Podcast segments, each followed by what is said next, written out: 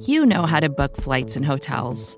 All you're missing is a tool to help you plan that unbelievable travel experience. That's why you need Viator. Book guided tours, excursions, and more in one place. There are over 300,000 travel experiences to choose from, so you can find something for everyone. And Viator offers free cancellation and 24 7 customer support for worry free travel. Download the Viator app now and use code Viator10 for 10% off your first booking in the app. Find travel experiences for you. Do more with Viator.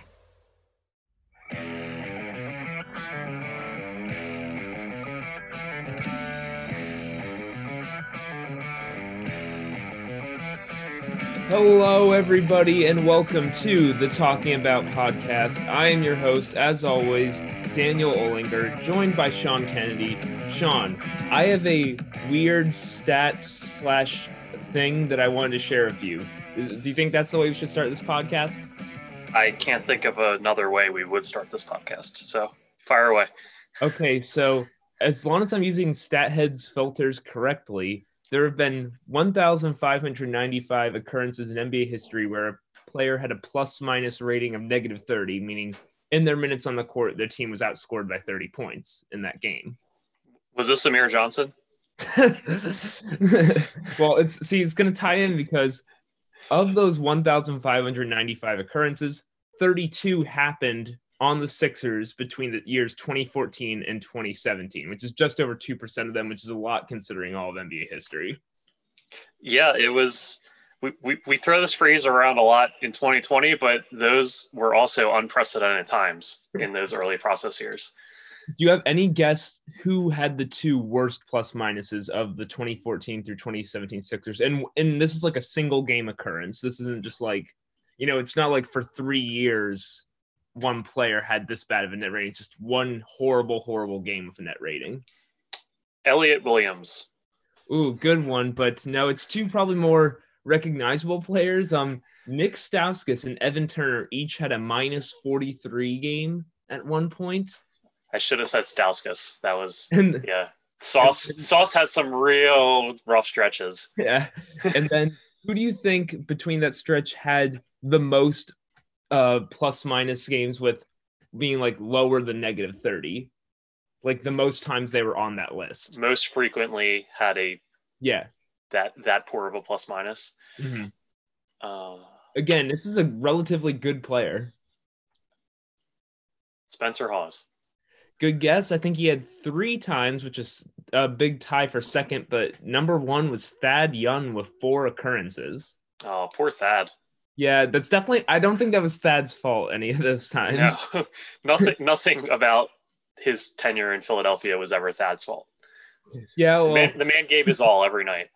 Oh, definitely. Um, well, that's probably enough 2014 through 2017 Sixers talk for I don't know the rest of time. So now we'll dive into the 2020-21 Sixers who just played their first preseason game against the Boston Celtics, which they won. It was fun. Sean, what were th- some of your th- thoughts from the game? I'm ready to irrationally overreact to one preseason game like never before. b- basketball is fun again. That's absolutely wonderful. I think all of the the specter of just frustration and stagnation in play that enveloped the 2019-20 season even prior to the global pandemic, which suspended play and made all of our lives significantly worse in one way or another. Even before that happened, basketball was not very fun in Philadelphia. Basketball is fun in Philadelphia again. That, that that's is, my main takeaway. That is what people are saying. So this is what we're going to do today on the pod. We're, we each have a list of positives and negatives about the team, about some of our thoughts from the game, and just kind of run through what we liked, what we didn't like. Of course, it's hard to take away too much from a preseason game. Not everyone's fully engaged. Teams are trying stuff out. I think Ben even said at a presser the other day that they weren't really running plays more than just motions because they're just trying to get get you know get acclimated. But there's still some fun stuff to look at. So Sean, with that, how about you just give us your first positive to keep things rolling right now? Sure. Uh, before I do that, in in addition to like the normal, this is preseason caveats. We also have to discuss how like truncated the offseason was. Yeah. And there was no summer league. Uh, Tyrese Maxey had two practices with the team uh, after he had a positive COVID test. So the training camp was shorter than usual. And then he wasn't even part of the first portion of training camp. Uh, a lot of these guys weren't able to practice and work out in normal 515 situations during the off season just because you can't go near people mm-hmm. typically in the covid-19 world so it there's really no parallel to to previous preseasons even let alone talking about how this doesn't translate to actual regular season play um, but that being said we're going to talk about one preseason game for the next 45 minutes or so so kind of ignore everything I just said. Um, one positive is Tyrese Maxey looks really great. he, Here, he is the prince. He, he's the prince that was promised, as the uh, Corner Three newsletter said. Um, yeah, he, as as I just said, he had two practices with the team. He didn't come into the fourth quarter because Doc didn't want to just throw him in the fire of his first professional game uh, having had two practices. So he waited till things were, you know, a little less stressful. Deep benches had been. He waited till it was Carsen Edwards' time. Yes. Um, until Payton Pritchard had gotten off a number of off balance jumpers, and he said, Well, Tyrese Maxey can't do much worse than that. Uh, and he, he, he threw him out there, and everything we heard kind of translated. It was like the opposite of when Markelle Fultz came and suddenly didn't know how to shoot a basketball. Here's Tyrese Maxey, and the things people said he could do, he did them. It was great. uh, he had a really, I mean, the, the the first step and his overall quickness just jumps out at you. It's, it's it's really the Sixers have not had a small guard of that kind of burst, and I don't know how you you've probably watched the team longer than me. When's the last time they've had a guy like Maxey who was that quick at that height? I think I think a young Lou Will is that, that's the, a the most direct comparison as far as mm-hmm. guards the Sixers have had in recent years. Um, yeah, aside from Lou, it's it's probably Iverson, and I, Iverson obviously Hall of Fame player and yeah. does a lot of things well. But just in terms of like, wow, how did he get by that guy so quickly? That's the mm-hmm. kind of thing we're talking about.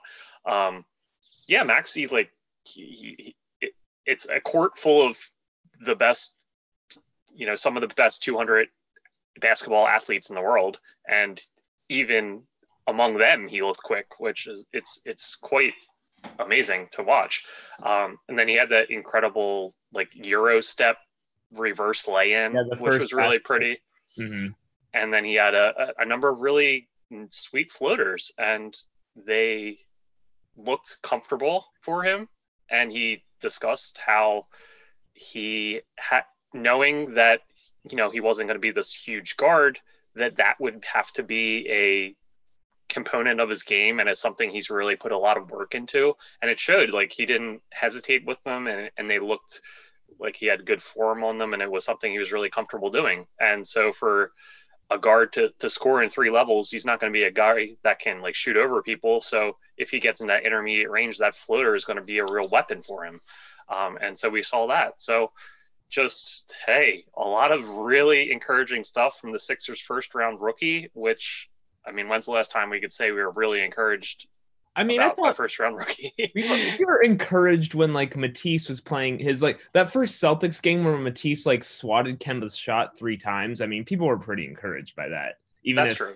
Even if uh this preseason game wasn't the best showing from Matisse, which we'll probably get into later. Um, yeah, the, the thing about Maxey with I mean, the floaters were something that just watching him in college, that was something he was really good at. He's always had good touch. It's part of the reason, like a lot of draft analysts weren't concerned about his long term three point shooting because he has such great touch on floaters. He has such good free throw shooting numbers. Everything indicates he's a pretty good shooter. He just needs to maybe iron it out a tiny bit, but it's definitely there. Um, and I, I did I did like that thing about um, how he knew he was going to be smaller and that he needed the floater for that. I kind of thought back to me in high school when I knew I was going to stay at 5'11 after eighth grade. So instead, although I couldn't develop a floater because I had not the same quickness, I developed a set shot three pointer from 30 feet so I could just stand out there and fire away. You know, different level of athletes. but you, you, know, you work with what you got. yeah, me and Ty- me and Tyree should talk about that one time. yeah. Um, but no, yeah, everything that we wanted, he looked great. He even had some really nice passes. Like after Mike Scott looked like unplayable in the first half, he kind of got it going because Maxey found him on some good passes out of pick and rolls. And he just looks like a guy you can give the ball to him and he'll bring it up the court, put together dribble moves that not a ton of the players on the Sixers can do. And it's just, it, it's the whole thing about why they drafted Maxey, the long term vision of uh, having a half court point guard to play along Ben Simmons. Because as much as we like Ben as a passer and just a weapon in transition, he's not, he can really get bogged down in half court offense at times. And you have a guy like Maxey, the smaller guy, the kind of player who's always killed the Sixers, these smaller guards who can score. And maybe he develops into one of those really good scoring small guards one day. And he showed, I mean, there's nothing but positives to take away, albeit in a fourth quarter against other scrubs, like or scrubs or rookies. So it, it's just it's about as good as you could have asked for. Exactly. Yeah. And after years of a rookie has either forgotten how to shoot, been suffered a major injury, this is it's it's nice to see a guy a guy that dropped to them. Everyone was very excited, and then we finally got to see him play in a Sixers uniform, and we remain really excited. That's it's nice. It's it's a nice change. Mm-hmm. So one positive I wanted to go to next was we'll go to a guy's. I think he is the longest tenured Sixer at this point, Joel Embiid. Um, and of course, the sure, face of the sure franchise. Uh, I thought Joel was a little more active cutting off ball, especially from the three point line. He did it twice where Ben dribbled into the paint and he just knifed it through there from the when he got fouled on one and had hit a layup on the other. I just and it's basically just the correlation that active Joel is good Joel. The more he tries to get involved, it's usually good. Just less Embiid standing there, not doing much. More of Embiid trying to get in the play, trying to make these cuts. Because I mean, if there's a seven-one monster cutting through the lane, it's gonna scare an opposing defense because he catches that ball. He's probably dunking it with all the momentum he's running with. And I just thought it was like a little thing, but I'm like, you know, I would like to see more of that from Embiid. This kind of like just sprinting through the lane at opportune times, especially with the lane probably more spread out due to having shooters like Danny Green and Seth Curry on the court with him. Absolutely. Joel looked great that was something Doc Rivers was quick to point out in the post-game interview was just how not only did Joel score 18 points in limited minutes, but a lot of it came just out of off-ball action and within the flow of the offense, and not something where they said, "All right, we're getting Joel the ball this this time down the court." It it, it was just him being a part of the team, getting the the touches naturally and converting and yeah, he looked he looked really spry. He was you know running the court really well. He was a lot yeah, as you mentioned, a lot of off ball cuts. Um, just looked really active. Looked uh, a lot happier uh, when with with the spacing and, and the flow of the offense out there. And uh, we saw uh, the instance of him and Seth Curry running the DHO that we saw with uh, JJ so many times. So mm-hmm. and and it it worked out into a wide open uh, like 16 footer for Seth. So I'm sure we'll see plenty of that, and then that will create some more easy opportunities for Joel down the road. Um, so I'm, I'm sure he's he's glad to have that back as a uh, a page in the playbook. Um, so yeah, everything was uh, really really encouraging from the uh, Embiid perspective. One one more thing I wanted to touch with on Embiid. We always talked about the Seth Curry part of Embiid's game, but we were all making the parallels to Steph Curry when Embiid starting started chewing his mouth guard, like you know, doing the thing. And then I I tweeted this. There was one play where he was just jogging up the court, and you can see if you slow it down, he he's chewing on it like Steph, but he drops it on the floor and has to stop to pick it up, and he trails in the play. I, I just found it funny. I mean, that's what preseason is for. You you've you've added a new part to your game during the off season, and now you have to kind of work it out in live action before the games start counting. So he he'll learn from that, and uh, I guarantee the, the, the mouthpiece will stay in his mouth next time, or at least he'll catch it. Yeah, that's, that's true. A little a little Arya Stark, like drop it and catch it with the other hand, maybe. All right, so. Sean. How about let's hear a negative you had from the game? Even if there's probably fewer negatives we have than positives, there's still some you know there's still some negative stuff we need to talk about. Sure. Um, my main negative is that the regular season this year is only 72 games as opposed to 82. So that's 10 fewer opportunities to see this highly fun, highly effective basketball team out on the court. Um, so that that's a shame. Uh, but but seriously, um, Ben Ben Simmons still not really spacing the floor all the time. Um, yeah, and, and I don't even mean shooting. I mean like he's not getting out to the corner to to open the lane mm-hmm. up. There was one play where uh, I forget who was driving. It might have been Tobias, but somebody got called for a charge because Ben was not involved in the pick and roll, but he was still in the middle of the lane basically and just kind of exiting to get into the dunker spot area. And it was his man that stepped up and took the charge. Um, so I don't I don't know why that's still happening. It's been like four years of this. Like get Ben out of the lane when he's not involved in a pick and roll. So that, that was one main negative I saw. Yeah, I mean, just it, it's always hard. There's going to be games where Ben is such a interesting player to watch, and he has been for these four years. And I know interesting is not a great descriptive word, but just there'll be some games you watch him and you feel like this guy can do anything. I mean, my I always just think back to Game Three against the Brooklyn Nets in that one playoff series where he just with the Embiid was out that game and they played him at small ball center and he just was unbelievable. One of the best performances I've ever seen from him. But then you'll see other games where he just looks like he makes offensive basketball in the NBA awkward because he's not really a threat to score all the time unless he's driving through the lane. He doesn't have a ton of refined post work. He obviously can't really shoot. And you're just left with, man, like what do we do with him?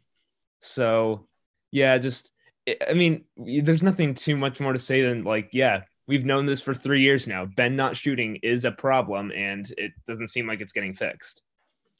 Right, and it's it's not the bag on Ben, who was largely still played a good game. Um, mm-hmm. It's just like I thought. I thought Doc coming in, and everyone had been complaining for years about how Brett had been in the dunker spot, and I, I don't aside from they just hadn't gotten out of the second round, I think that sort of thing was what frustrated people the most with Brett. So I, I really thought Doc coming in, we would just not see that anymore. And we saw it like almost right away. Mm-hmm. So there was just something that jumped out at me. Mm-hmm.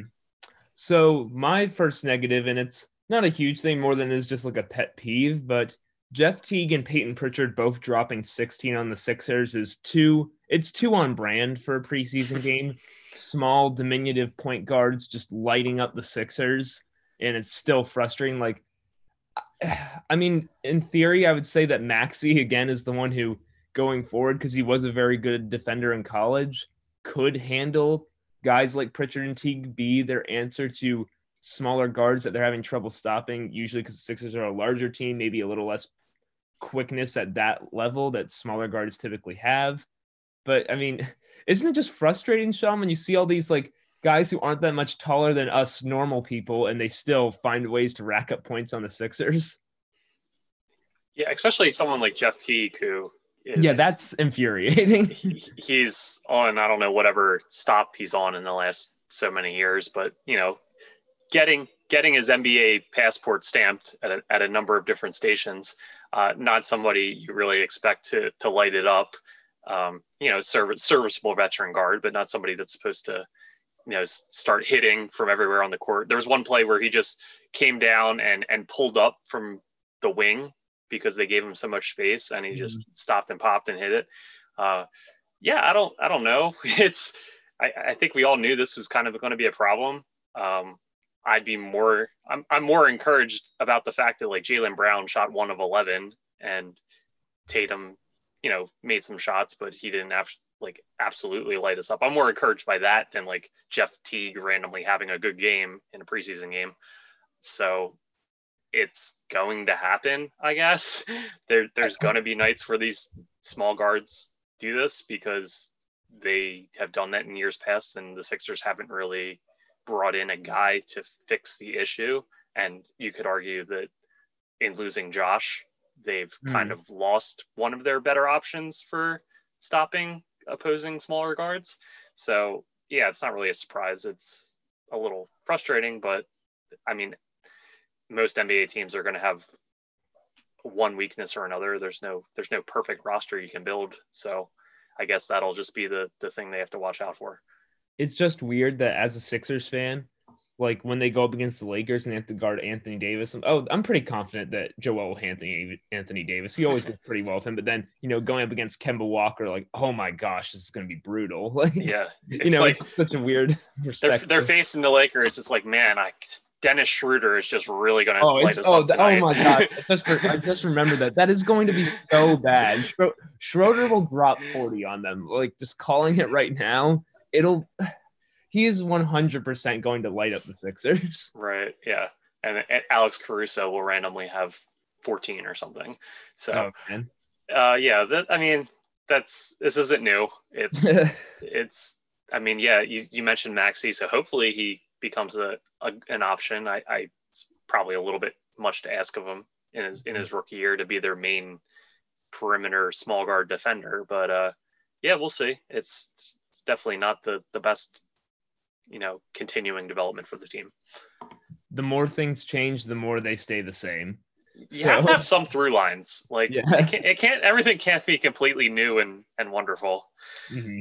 So let's but let's get back to the positive, wonderful stuff. So what's your next positive? Uh, Danny Green looked like really solid. Um, I'm not. I mean, he he made one shot, so it's not like he was a huge part in the victory, but defensively, he had four steals in his limited minutes. He was a big reason for that that Jaylen Brown one of eleven night. Uh, just veteran knows how to make defensive rotations, knows how to you know get over screens or when to switch, just in the right spot a lot of the times. Um, he's a great piece to have as part of your rotation, and I, I've mentioned this multiple times, but Daryl getting him in a deal where the main impetus for for doing the deal was to get rid of Al Horford because of his terrible contract. Just getting a guy back in Danny Green who not only he's not just salary cap filler for to make the trade work, he's a real rotation guy who's been a productive veteran in the league for a long time, has multiple rings, just knows how to get things done in the postseason, not gonna, you know, shy away from the moment. He's seen it all and just a smart veteran player who based on one night of evidence still looks like he can he can give you a really solid 25 30 minutes a night. Uh, it's i think it's going to be hugely beneficial for this team. Yeah i mean it's just like we we you said um danny green only hit one shot the other night. That's I, i've tried to tell this to every sixers fan everyone who's been interested like the last few months is that danny green he his offense comes and goes. He's been called icy hot for a reason He'll shoot 32% from three one year and then 47% the next year. I think it might have actually been those splits specifically. He, his offense is very high variance, but he gets respect from defenses because he is he can shoot from time to time and he is willing to shoot, which is not always the case with Sixers players. And then defensively, he brings it all the time because he has good good feet. He's really good at sliding his feet and he has good hands. He gets in the way decent size for a two guard. That's basically all you can ask for. So again, just an offensive guy who can contribute from night to night. You're not sure if you're going to get it, but you're always sure that you're going to have a positive player on the defensive end. It's it, it's like what we said when the Al Horford trade happened. It's like, oh, Danny Green, that's kind of nice. Yeah, absolutely. Uh, it was very much a pleasant surprise that whatever deal happened to get Horford contract off the books, just getting a productive veteran back, it, it's really like found money. So it would based on one night of evidence, I think Danny Green's just going to fit in perfectly here. Based on one, on one night of evidence, I think Tyrese Maxey will be a 14 time All Star, all in Philadelphia. And Shake Milton will be Finals MVP. And that that was my next point. Shake so, Milton, who yeah. Shake was just oh, Shake was so good the other night. He just all all the stuff he is already good at, which is shooting off the dribble, shooting catch and shoot threes. He has some nice dribble moves to get to the rim, and of course the the trademark little scoop he has because of his long arms. I mean, like, is there anything else to say besides that's again like pretty much all you could have asked for from Shake? That the stuff that he was already good at that already made him a fun piece to this team that made him one of the few bright spots of last season. He seems to have gotten better at all that stuff. And I even, I even think defensively, like, because that was probably his biggest weakness, especially in the playoffs. He struggled defensively, just doesn't have the quickness to keep up with those smaller guards that we say, while also not having the strength to kind of bang with bigger guys. I thought like there was the one possession he drew a charge on Jaylen Brown, and I thought that generally when the Celtics tried to go at him inside, he kind of held his own. It did look like he had gotten stronger. Did Did you see that too, Sean? Yeah, he looked solid. Uh, that was obviously a point of emphasis for him. That was something Shake mentioned in camp that him mm-hmm. and Doc had talked about. That you know Doc Doc believes in him and and he, he really thinks he can be a big part of this team. But he said, hey, the defensive end is where you're gonna you know make or break whether you can see a lot of time with this team. Like you, I, I, I think I know that you can do all the things on offense that we need you to do, but if you can't do it on defense, none of that matters. So I really think Shake has put in the work to improve in that area. And yeah, he looked he looked fine. It like there was there was no instance where he said, "Oh man, there's there's Shake getting burnt or blown by or missing a rotation or whatever else." He just mm-hmm. you know fit in really really nice, and he didn't notice him defensively, which is usually that's the best compliment you can give someone. yeah, and just it's so nice when they'll run those pick and rolls for him, and he can just stop at the elbow between the legs dribble, pull back, and hit a shot right there. He does it so much more smoothly than any Sixers player does. So it's just kind of that it's a nice little counter to have that you have another guy like and him combined with Maxey, two younger guys who can create shots off the dribble, which is the most important thing you can do in the NBA. Of course, it's probably more important when you have a guy who's six, seven, and up who can do it, those kind of big wing creators. But, you know, it's just when the offense bogs down, it looks like Shake and Maxey have the potential long term to be guys who can get you shots, can get you buckets. Yeah, and, and I mean Shake's pretty good size, so yeah, he's he's, he's going to be guarded a lot by by smaller guards just because mm-hmm. the Sixers have a roster where they're pretty big and bigger defenders are going to have to be on guys like Ben and so on and so forth. So he's he's often going to have somebody on him that's a couple inches shorter than he is. Um, so his ability to you know hit that step back like he did and just mentioned, and he had one where he had a, a beautiful little side dribble to create some space behind the arc, and he hit that shot. Uh, yeah, it's it's invaluable. He's going to be a guy. It looks like he's their kind of second unit ISO guy. Mm-hmm. Like if the offense is breaking down when the second unit is out there, he's going to be the guy they just say, "All right, create something." Um, and he, based on the 15 points in the third quarter alone, it looks like he's he's ready to step into that role. What are the chances? Because we've already compared one of them to him, and we're saying that Shake might fill a similar role that like Doc just put Maxey and Milton in a room and force them to watch Lou Williams games for like 24 hours straight. They have to have like posters of him in their rooms and they just always like like shake shake you are Lou Williams now. I I wouldn't put it past him. I mean, he's he's definitely filling that role with for for Doc. Um so I'm sure that he has yeah I'm, i wouldn't be surprised at all if he had lou lou film uh, on loop and and just told shake like hey here's here's some things you can learn like these are the veteran tricks lou has done that have really helped him succeed as a guy who you know lou's even smaller than maxey is so he's gotten by a lot on little tricks and and savvy maneuvers that he's picked up to to be one of the more like free throw heavy guards in the league mm-hmm. uh, for a guy his size is pretty incredible. Um, and that uh, results in very efficient offense. So yeah, I, I, I think Doc should do something like that. Like that's, that's what smart coaches do. So I, I wouldn't be surprised at all if that's been the case. You can also learn from Lou's mistakes, such as don't go to Magic City when traveling back from the no bubble. The lemon pepper wings are not worth it. I mean, just have someone pick them up for you. Like there's a million apps you can use. Just have someone. To, but you got to be careful of that too in the bubble. Remember, Richaun Holmes got a 10 day quarantine because he yeah. accidentally stepped over the line for what is it? What food was he getting? I, I, don't remember. remember. Yeah, I remember it was some food delivery. Yeah, it's like like stay in your zone where you're allowed to go, and uh, like like Lou, I think he, Lou was at a funeral or something, and that's why he yeah. had he had permission to travel no, original, outside the bubble. His original reason for leaving was fine. It was that, but then he stopped at Magic City on the way back. Right. yeah, so I mean, just like stay in your hotel room or wherever you are, and have the wings delivered to you, and leave them outside your door.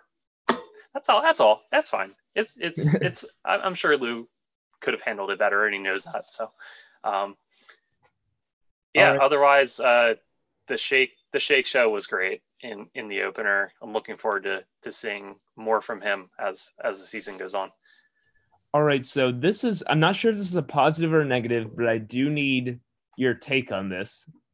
Furkan Korkmaz wore tights to like every game he played last year, and he was not wearing tights in the preseason game against the Celtics. He was wearing bright yellow shoes. I mean, of course, it's Furkan. So, so yeah, I mean, but he, but he did have some similar attire to previous. But years. do you have an opinion on tights versus no tights for Furkan Korkmaz?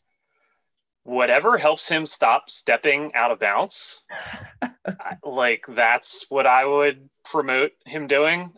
It's it's crazy just this totally random thing that he seems to really struggle with more than any other player i've ever watched. I think he has large feet.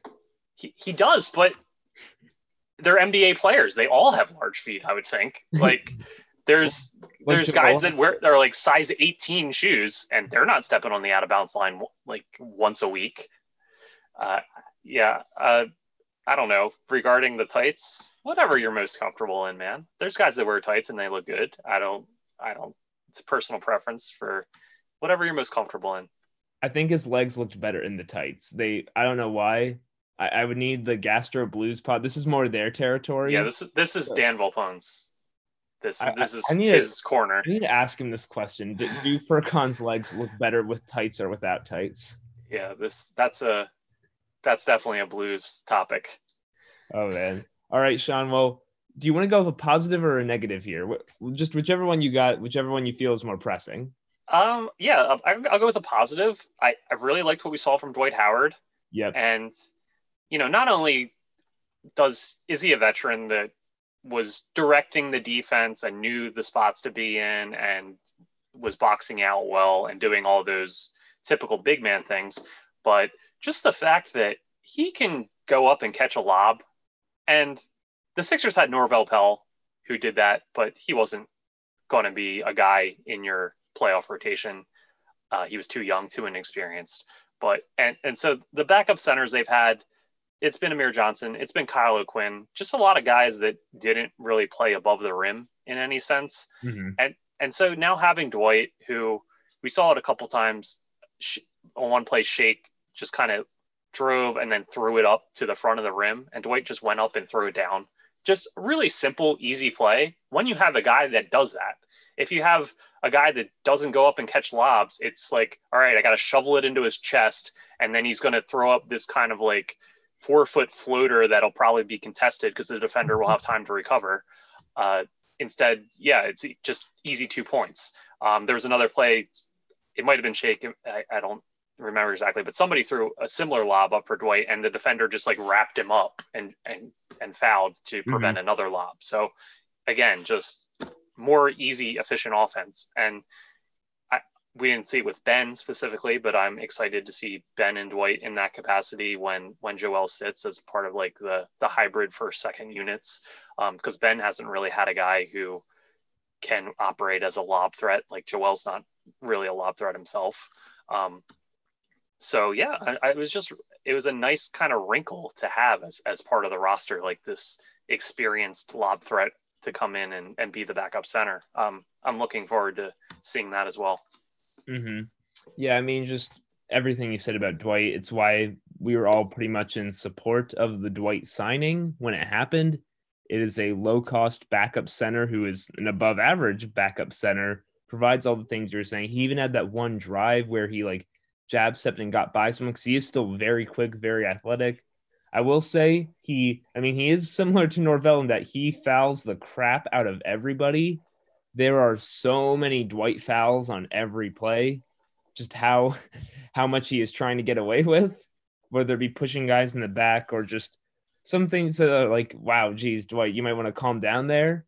But I mean, I, I guess I prefer a physical center to one who just avoids it entirely. But I mean, it's, yeah. it's like a small caveat, but sure. I, am sure part of that is like the last few years, or definitely last year with, with the Lakers, and coming in knowing he's Joel's backup. Like I'm getting 14 minutes a night, so I'm not going to really. I got six fouls to use. Yeah, I'm not really going to worry about the the ticky tack foul calls. I'm, I'm just going to go out and, and play physically and uh, and and let the chips fall where they may in that in that department. So yeah, I'm, I'm I would think and hope that if there's a load management night for Joel or you know he's he's injured for whatever reason that and Dwight was forced to be the starter that we wouldn't see that as much. But uh yeah I guess I guess we'll find out when that when the time comes.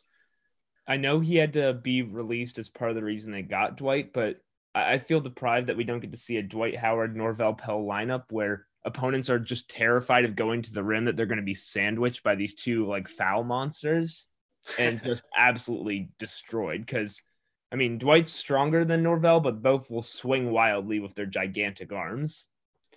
Yeah. Is is this the long-awaited bully ball we were promised? just just Dwight and Norvel decapitating a new. You know, you know, we can't stop those six foot point guards, but this time when they go to the rim, they're not gonna, they're not getting back up. Yep, this is uh the the the 2020 version of the Bash Brothers maybe. Yes. All right. So one last thing I wanted to touch on. This was from Derek Bodner in the Athletic. Embiid came out of the 317 mark in the first quarter rather than his usual eight minute mark substitution, which again, it's preseason. They could just be tinkering, tinkering around stuff. Joel obviously didn't play in the second half. So his rotation might not be entirely what we think it looks like, but that could be a big change because for years it was always Embiid plays the first four minutes, rests the next four minutes, then comes back in for the end of the first quarter. And you know, it was always kind of weird because even if Joel had a rhythm going in that start of the of start of a game, it was usually was going to come out right away. Did, did you notice that, or well, I guess I'm telling you that, but like, what do you think about that in general? It's it's not surprising because hmm. that's kind of how Doc has treated his his star rotations in the past. So whether that was going to be different because Joel has his history of not being the best conditioned guy on the court. I, I, I that was something I think people were curious to to see. Um, yeah, uh, just because they knew going in he wasn't playing the second half, like that could be the reason. I don't know.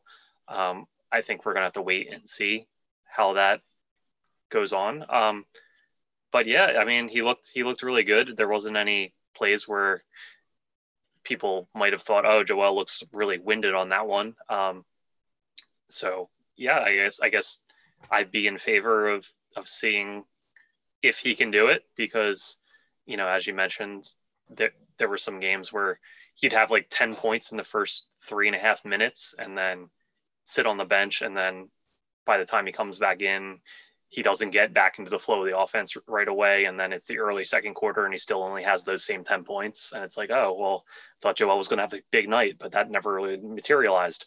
Um, so maybe that changes if he's able to just continue that, uh, that streak or hot streak or whatever for the full seven, eight minutes of the game. So, um, yeah, I'm, I'm intrigued. I, I, I, I, I await further evidence to uh, see if, if this is really what's going to happen or if this was just a, a preseason limited minutes type thing anyway. See, Sean, this is this isn't how we do content. You're supposed to say based on this one preseason game that Joel is now in the best shape of his life and that the Sixers are title favorites. This is how this works. They, I mean, I thought that went without saying. Every, everyone's in the best shape of their life because we just we just had training camp, so that's a given. And um, I mean, the Sixers are going to win the title according to everyone plowing money into the sports books on on those legal sites uh, lately. So uh, yeah, why why wouldn't people think that? I guess. why wouldn't they? Um. So just I mean, it's probably not a good note to end on negatives, but I do think there are some other things we should touch. Um, one being Matisse Thybulle. Just, I mean, of all the guys who looked pretty good, Matisse did not look great, let's say. He needs the mini throwback. I'm not. I'm not digging the little threads he's got going. Yeah, I, I kind of feel again more of a gastro blues subject than ours, but I I think that he it's just the dribbling or the stuff that we already knew he couldn't do, like dribbling or creating anything off the dribble, stuff like that. It's not getting better. So it really depends on just how good is his defense and can he be a good spot up three point shooter. Didn't get to see him shoot too many times. Defensively, he made a few mistakes. I still think they're playing him too much on forwards, like ha- having him try to guard Tatum when that's not really his thing.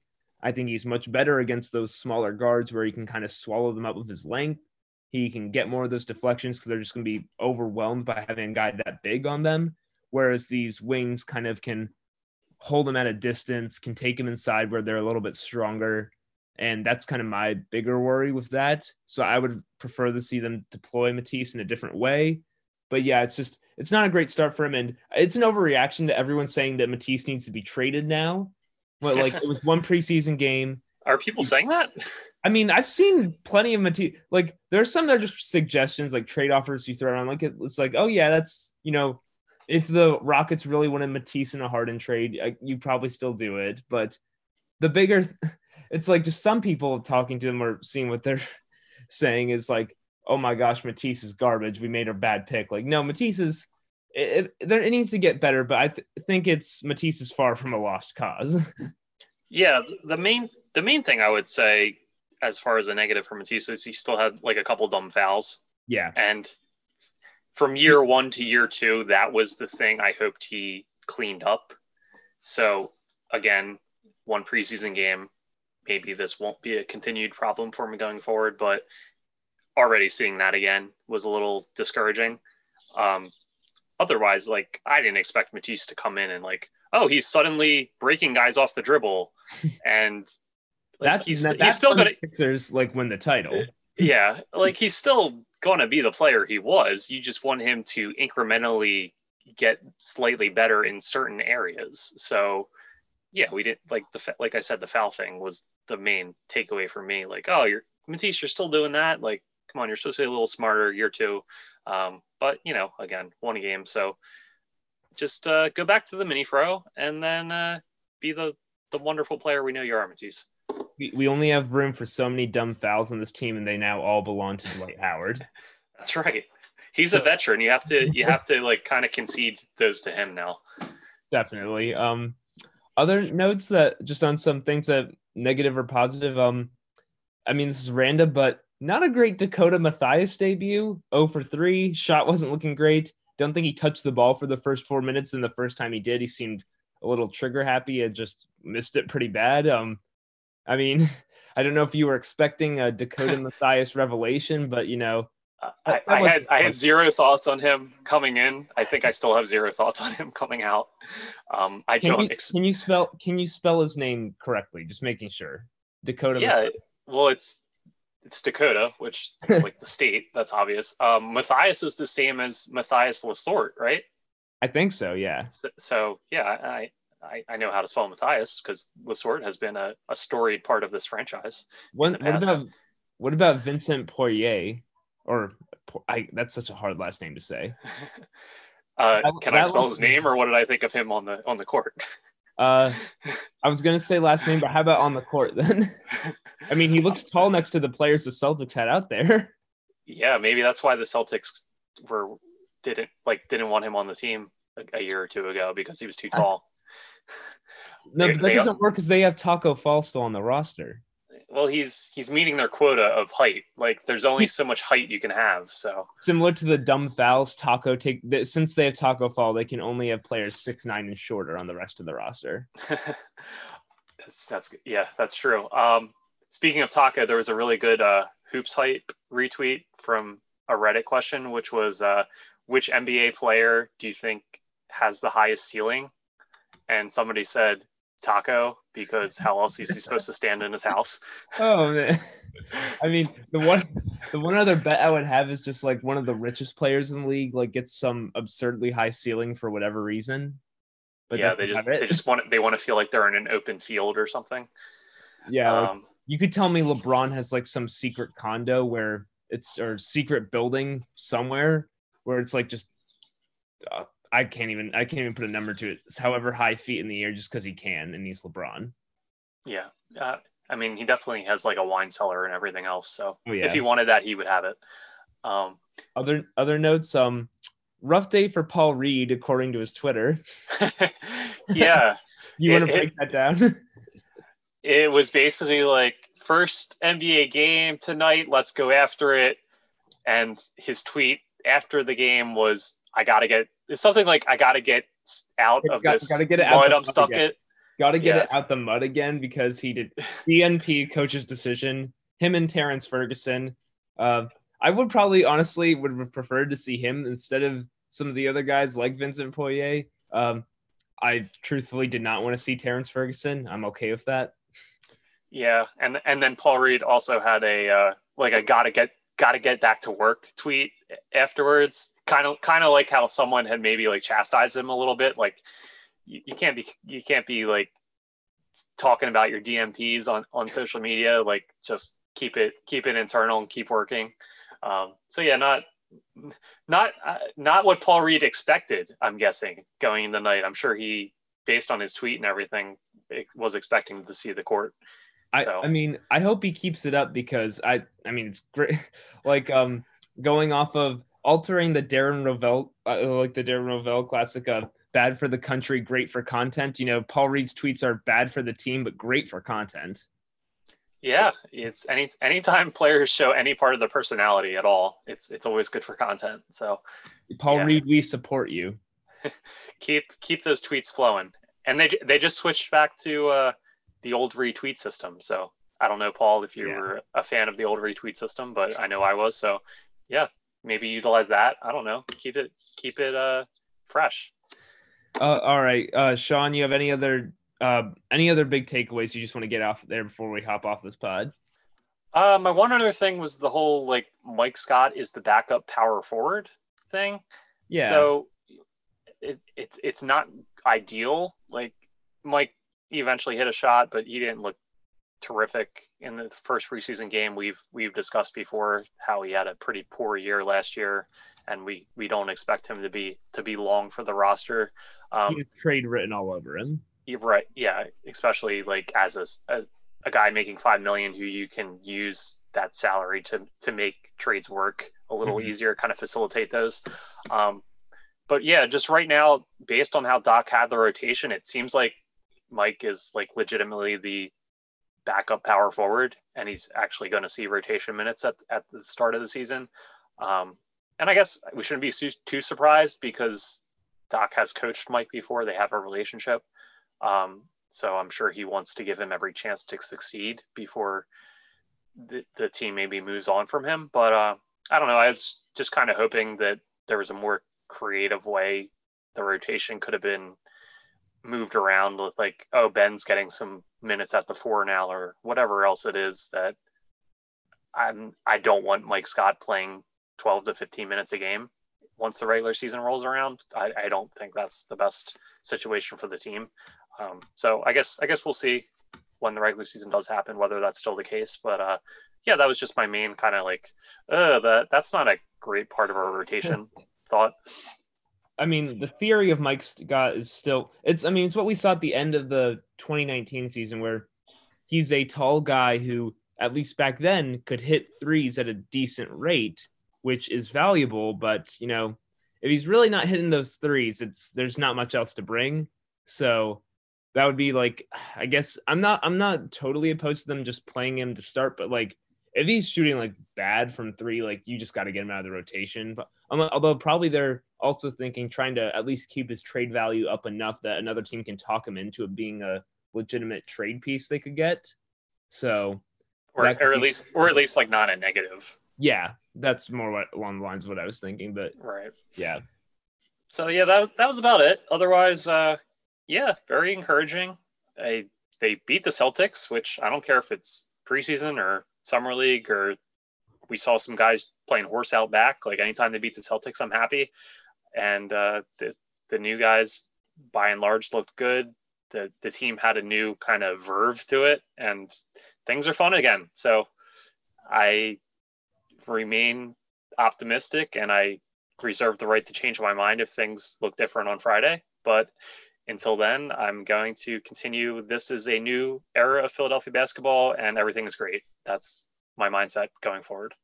This is a happy podcast, as we've been saying since Daryl Morey was hired. Um, now the Sixers, yeah, yeah, just very fun game all around.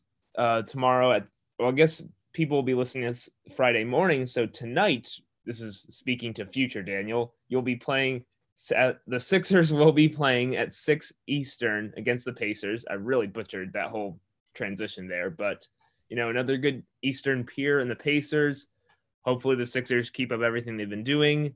Hope I don't think Maxey will ever miss a floater again. Feel free to call me out on that if it does, but I'm pretty confident in him at this point. And, Hopefully, yeah. TJ Warren doesn't drop 53 or something. Oh Wait, isn't he out with like the in- injury, like the plantar fascia thing? Oh, is he? I thought he had some big injury. Oh yeah, he has a foot injury, so mm-hmm. he might yeah plantar fasciitis. Mm-hmm. Um, so only only twenty percent. So instead, Aaron Holiday dropped forty five. yeah, uh, we'll see. We'll see which random Pacers wing lights it up against them. Um, and TJ McConnell will have seven steals. Did you see TJ in the preseason game had had the backcourt steal? I I thing tweeted, happen? I tweeted out the clip. I tweeted it out because it was 30 seconds left in a meaningless preseason game. And to try and come back, he made the classic TJ McConnell inbound steal. It was awesome. Yeah. Never change TJ. That you're, those are words to live by. Never change TJ. Yep. He's uh he's truly one of a kind. Gotta love him. You certainly do. Well, Sean has been great talking to you. Great always talking about the Sixers basketball. They are finally back. When we're talking to you next time, just think about the schedule. We'll be talking about real Sixers games next week, won't we, Sean? Yeah, we'll we'll be talking about the season opening win over Washington and how Joel Embiid dunked over Russell Westbrook and it was great. Um, that'll be our Thursday discussion next week. That will most that will hopefully be that. It most certainly will not be that because I mean I, I can't imagine things keep going this well for too long. But you know, who who knows at this point? So Sean, I will talk to you next week, and thank you all for listening. We'll see you then. Good talking, Daniel. We'll talk to everyone next week.